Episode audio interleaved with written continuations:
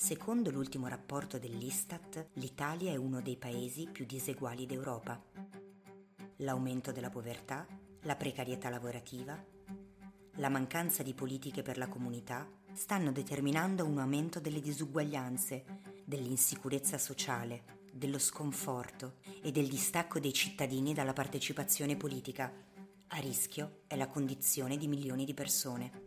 In assenza di una controffensiva culturale e politica, di pratiche nei territori che ascoltino le esigenze dei cittadini e lavorino alla costruzione di percorsi reali e condivisi, abbiamo deciso di capire quali strumenti hanno le comunità per organizzarsi e raggiungere gli obiettivi comuni. Con questo podcast faremo un piccolo viaggio alla scoperta di uno di questi strumenti, il community organizing, e del suo fondatore, Sol Alinsky. Lo faremo con voci diverse.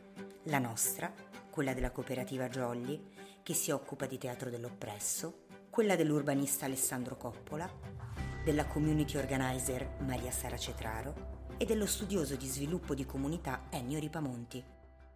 Iniziamo quindi dalla Chicago degli anni venti e dalle parole di Alessandro Coppola. Chi è Sol Alinsky? Alinsky ha, ha, un profilo e uh, una storia personale di eccezionale interesse. Um, era prima di tutto un ricercatore sociale, nasce come uno studente di sociologia uh, nella Chicago degli anni nei quali eh, eh, come dire, prendeva, prendeva piede la, la, l'esperienza importantissima per la storia della sociologia e della sociologia urbana, nello specifico della scuola sociologica di Chicago, quella insomma di, Robert Park, di Burgess eh, eh, e molti altri. Quindi è innanzitutto un sociologo, possiamo dire. È un sociologo che pratica la sociologia nella forma eh, eh, in cui si praticava nella scuola sociologica di Chicago, cioè con una fortissima dimensione etnografica, ovvero di eh, ricerca qualitativa su, in quel caso, delle comunità uh, urbane, quindi delle comunità che spesso erano comunità, uh, come dire, etniche, ovvero comunità, diciamo, nazionali, o anche comunità uh, di natura subculturale. No? Nella scuola di Chicago si faceva molta analisi di, eh, per esempio, scene culturali, no? la vita notturna, oppure lo stile di vita di determinati gruppi sociali marginali, oppure ovviamente grandissimi studi su singoli quartieri che erano allo stesso tempo eh, caratterizzati dalla presenza di una varietà di comunità nazionali. Quindi Alinsky eh, è, possiamo definirlo a tutti gli effetti un sociologo, un ricercatore sociale che usa eh, strumenti qualitativi per costruire indagini sulla città. Alinsky, ricercatore sociale, compie un passaggio di grande rilievo, che è la costruzione di strumenti per l'attivazione delle comunità. Noi di Jolly usiamo il teatro dell'oppresso e la pedagogia di Paolo Freire. Come avviene questo passaggio nell'approccio di Alinsky? Rapidamente realizza che questi stessi strumenti di indagine potevano essere degli strumenti di eh, capacitazione di queste popolazioni, cioè potevano costruire dei percorsi nei quali queste popolazioni potevano prendere a riflettere sulla propria posizione sociale nella città, sulla propria posizione in relazione al sistema di potere e sulla propria capacità, possibilità di cambiarlo. La stessa figura del community organizer che teorizza Alinsky è una figura molto ibrida da questo punto di vista, perché è una figura che ha delle forti competenze di ricerca, e di ricerca sociale di indagine, e però deve avere delle fortissime competenze sociali, cioè di costruzione di una relazione con, eh, eh, con le comunità su cui, diciamo, nella veste di ricercatore realizzava delle indagini. Alinsky ha una visione molto radicale e conflittuale della partecipazione nelle città. Cioè lui si pone il problema di come eh, organizzare eh, le persone e i gruppi sociali e le comunità e quindi anche le comunità nello spazio. Quindi i quartieri che di per sé, come dire, naturalmente e spontaneamente potremmo dire non hanno uh, grande capacità di auto-organizzarsi e non dispongono di un grande potere di influenza sulle decisioni pubbliche. In questo sta la sua radicalità. Cioè Alinsky guarda alla partecipazione come una cosa che eh, diciamo alle condizioni date è nelle mani dei gruppi sociali più influenti, dei gruppi sociali che hanno già potere e che hanno già una forte capacità di influenzare le decisioni e si pone il problema di come immaginare delle metodologie molto articolate, molto specifiche, eh, per invece redistribuire questo potere e per eh, costruire dei percorsi a livello locale che diano appunto una possibilità concreta a chi non ha voce di avercela, quindi di acquisire, di acquisire potere, di acquisire capacità di influire. Il community organizer supporta gli svantaggiati nella loro auto-organizzazione. Maria Sara Cetraro. Come si mette in pratica il community organizing? Coinvolgendo quelle persone che normalmente non partecipano alla vita civile o eh, non, non, si mettono a, diciamo, a, appunto, a interloquire con le istituzioni perché hanno o una forma di resistenza o uno scoraggiamento che però nascondono anche una rabbia ed è proprio quella rabbia che il community organizer deve andare a scovare per capire tra le persone che ascolta all'interno di una comunità quali sono effettivamente i temi più sentiti sui quali la comunità vuole attivarsi. Lo fa appunto attraverso la pratica principale che è quella degli incontri relazionali, quindi gli incontri uno a uno, in cui non è una dinamica di intervista, ma proprio una condivisione di storie personali finalizzata proprio a cercare quello che motiva le persone o le trattiene dall'agire e insistere proprio su questa leva, per poi passare a una fase di incontri di gruppo in cui quelli che vengono individuati come leader locali possono essere in qualche modo formati e attivati intorno a quei temi che stanno a cuore alla comunità per costruire delle azioni un, un, insieme di azioni, quindi un percorso che abbia anche una logica per suscitare una reazione negli interlocutori politici o economici, perché poi le due leve del potere su cui si, si lavora sono queste, e poi appunto portare quelle istanze eh, in una sede che può essere un'assemblea pubblica o un'azione eh, collettiva per far sì che quell'interlocutore che definiamo target possa dire un sì o un no quindi avere anche l'abilità di formulare le proposte in maniera tale che siano vincolanti e non lasciano spazio a tutto quello che evita all'interlocutore di dare una risposta concreta. Leader, una parola che forse per la nostra storia e la nostra formazione culturale è controversa. Chi sono i leader nel community organizing? quando iniziavamo la formazione eravamo stupiti eh, nell'esplorare il modello di leadership a fiocco di neve, viene chiamata così nel community organizing perché davamo per scontati quei modelli di leadership a cui invece, invece siamo abituati, quindi quella verticistica dove c'è una persona appunto in cima che governa tutte le altre e in qualche modo esercita sempre una pressione sulle persone che è chiamato a coordinare oppure una leadership dispersiva in cui non si sa bene chi è che prende le decisioni e chi è che coordina il lavoro di tutti. Il modello di leadership a fiocco di neve è sicuramente più faticoso da costruire perché si tratta di andare ad individuare leader che probabilmente non vengono percepiti come tali dal resto della comunità. Magari alcuni sono già leader con- riconosciuti.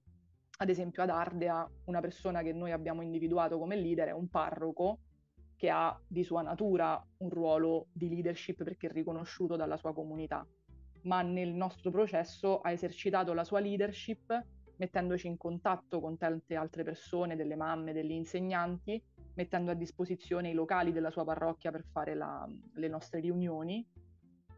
Il leader nel community organizing non è una persona che emerge ma che si mette al servizio, che ha una capacità di ascolto, di collaborazione um, e soprattutto la capacità di aggregare altre persone. Quindi rappresenta una comunità e al tempo stesso porta persone. Quindi eh, c'è anche un, uh, un'idea proprio di fare numero che ha senso. Ovviamente è un numero di persone però consapevoli di quello che stanno facendo, non è una leadership che aggrega uh, persone inconsapevoli, ma forma quelle persone di modo che siano perfettamente coscienti delle azioni che tutta la comunità sta intraprendendo.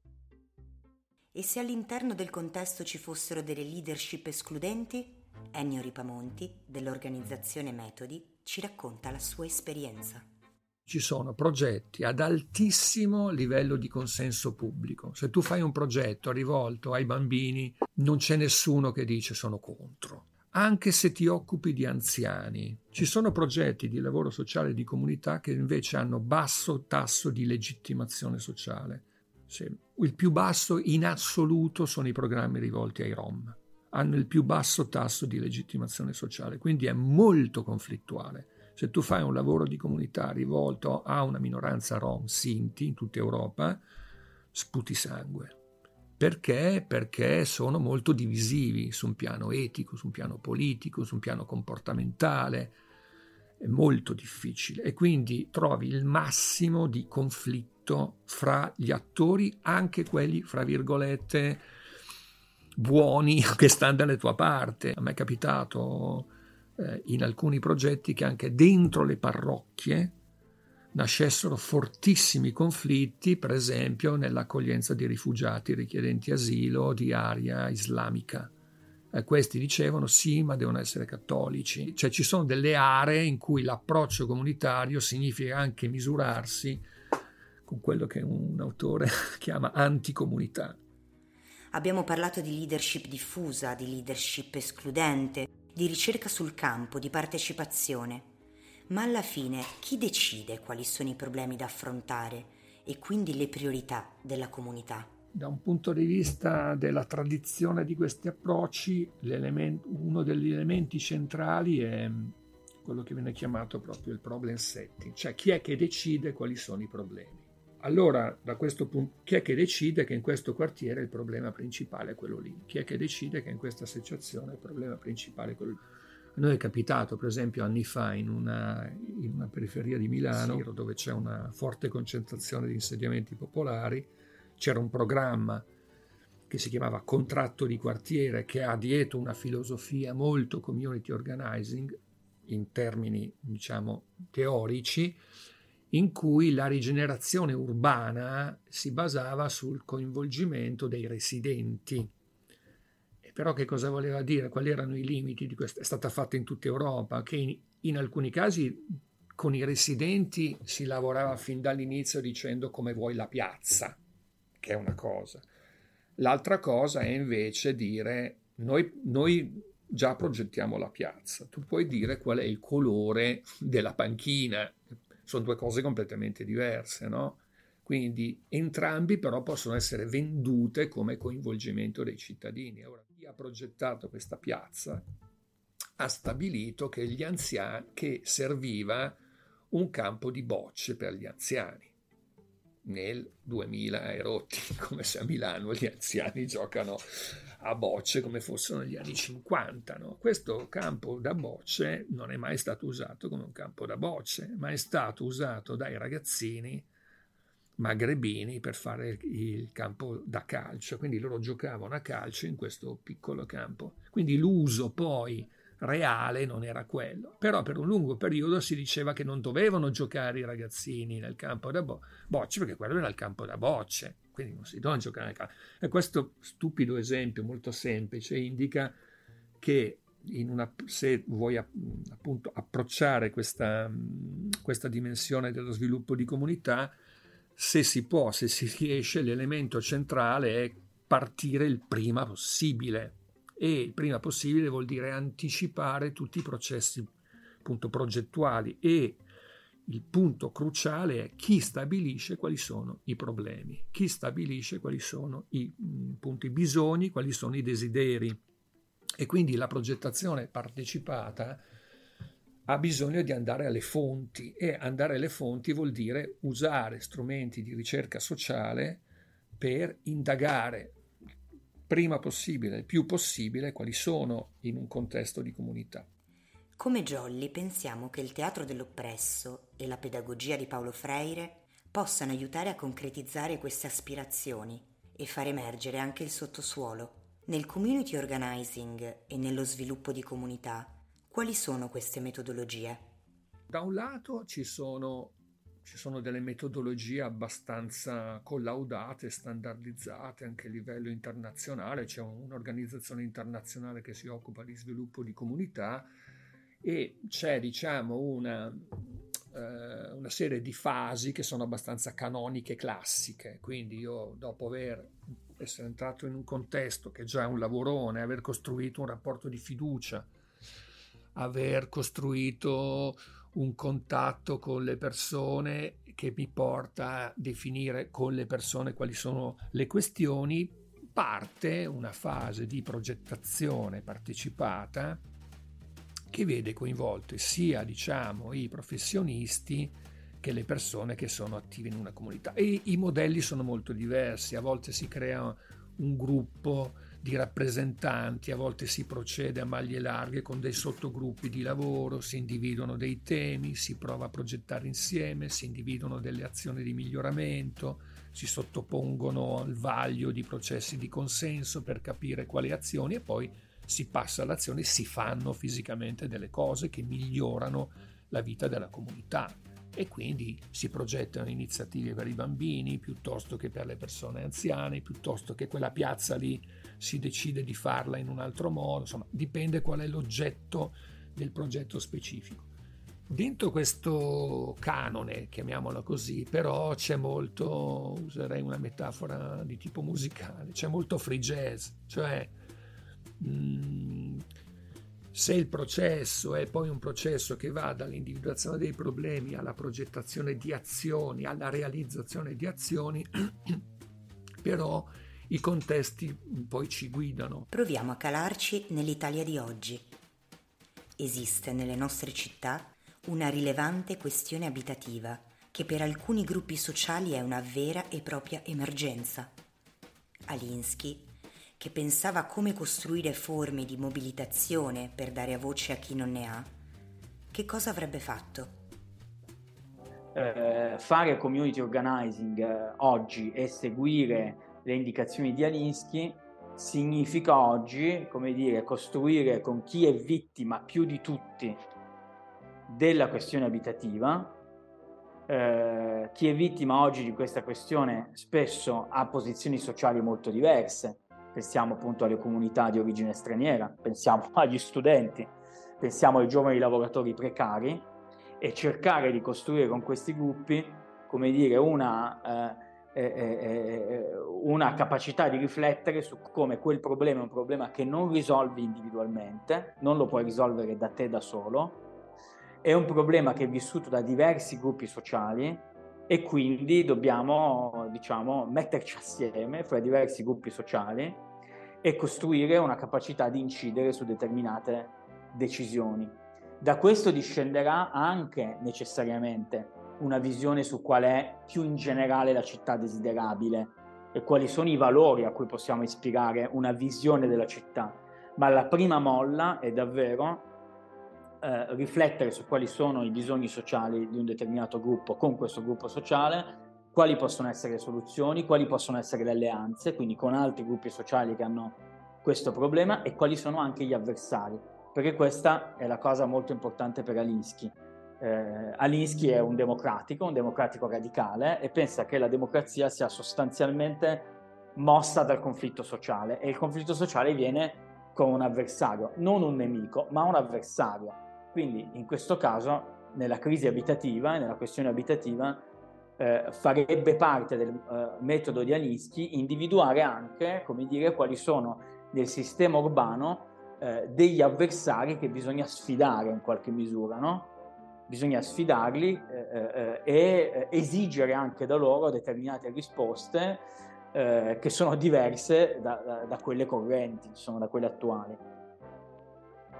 Un'immagine per concludere. Se doveste associare il community organizing ad un'immagine, che cosa vi verrebbe in mente?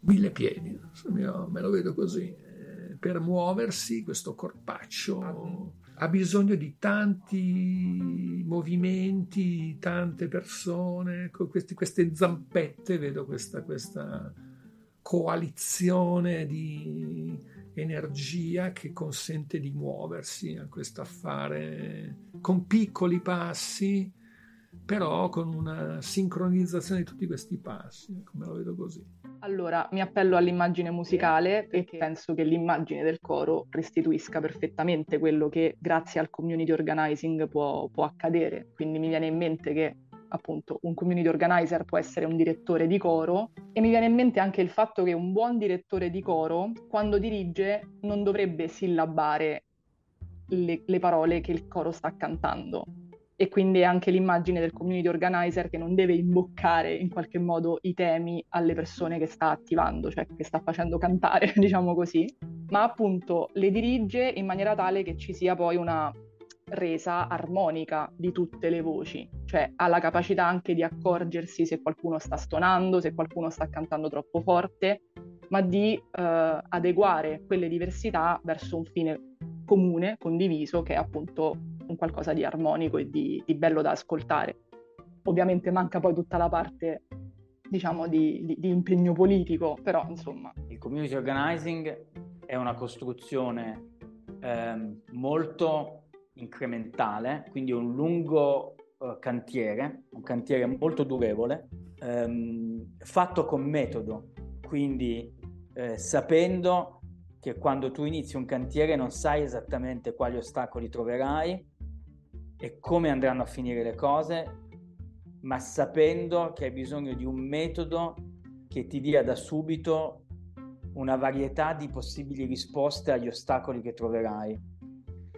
Eh, non sapendo effettivamente che aspetto avrà alla fine la casa, perché diciamo questo è molto aperto a contingenze di ogni tipo e anche a, a, alla, all'efficacia, come dire, della tua azione e sapendo che dovrai costruire questo cantiere nel modo più cooperativo possibile. Non sarai da solo, ovviamente, e il successo dipenderà in effetti anche da quanto questo cantiere porterà alla creazione di, stan- dire, di stanze ed ambienti molto molto diversi, ma aspetto molto importante in Alischi, che si parlano fra di loro. COFA, Community Organizing for All, è un progetto finanziato dal programma europeo Erasmus ⁇ promosso da quattro partner europei, la cooperativa Jolly per l'Italia, English for Action di Londra, le associazioni POCAS e Zavod Bob di Croazia e Slovenia.